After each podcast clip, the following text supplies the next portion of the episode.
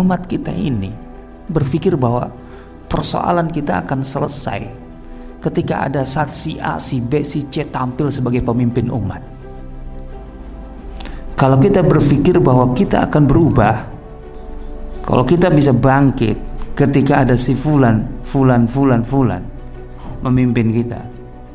Di mana di saat yang sama kita menempatkan posisi kita sebagai efek dari apa yang mereka lakukan. Kita mengikuti begitu saja. Salah besar. Kebangkitan kebesaran umat itu tercapai ketika masing-masing merasa bertanggung jawab dan berkontribusi dengan kompetensi sesuai dengan kapasitasnya. Apabila itu bila kita lakukan, maka yakinlah akan lahir pemimpin-pemimpin itu. Tapi kehadiran pemimpin yang kita dambakan belum tentu mengubah apa. Ini sudah banyak Allah Subhanahu wa taala sampaikan dalam Al-Qur'an dalam bentuk kisah-kisah para nabi. Kurang apa kapasitas kompetensi para nabi sebagai pemimpin? Nabi Nuh itu 950 tahun ngopeni umatnya. Apa hasilnya, wujudnya? Kan nggak ada kelahiran umat dalam arti yang mewakili peradaban, merepresentasikan peradaban yang diajarkan Nabi Nuh. Bukan salah Nabi Nuh, tanggung jawab Nabi Nuh ya apa yang menjadi tugasnya dari Allah Subhanahu wa taala untuk menyampaikan sebaik-baiknya. Tapi kalau umatnya tidak menjawab, tidak proaktif terhadap agenda perbaikan dan islah itu, maka nggak jadi apa-apa. Nabi Soleh kurang apa itu?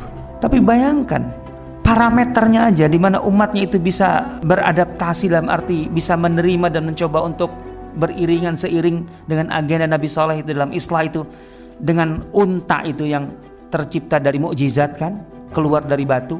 Wala tamassuha bisu. Jangan kalian sentuh jangan kalian ganggu. Eh apa fa'aqarun naqah? Mereka sembelih loh.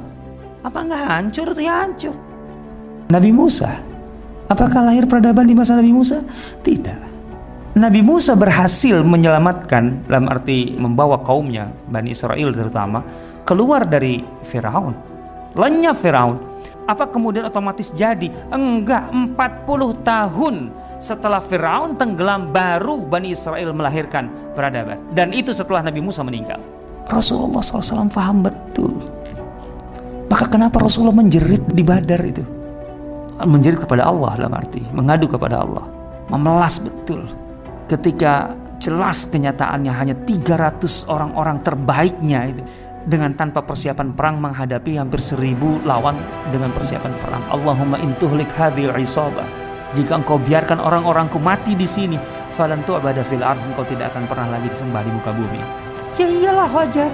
Rasulullah faham betul mengemban tanggung jawab yang begitu berat itu nggak bisa sendirian dengan segala kehebatan beliau. Ini masalahnya sunatullah. Kita tidak berbicara tentang lah masa Rasulullah nggak bisa, bukan begitu. Jelas kok itu Musa, jelas itu Ibrahim, jelas itu Nuh. Kurang apa? Nah, emang bukan tugas Nabi melahirkan peradaban. Lahirnya peradaban adalah tanggung jawab kolektif. Al mu'minu lil mu'mini kal bunyani yashuddu ba'dahu ba'dha.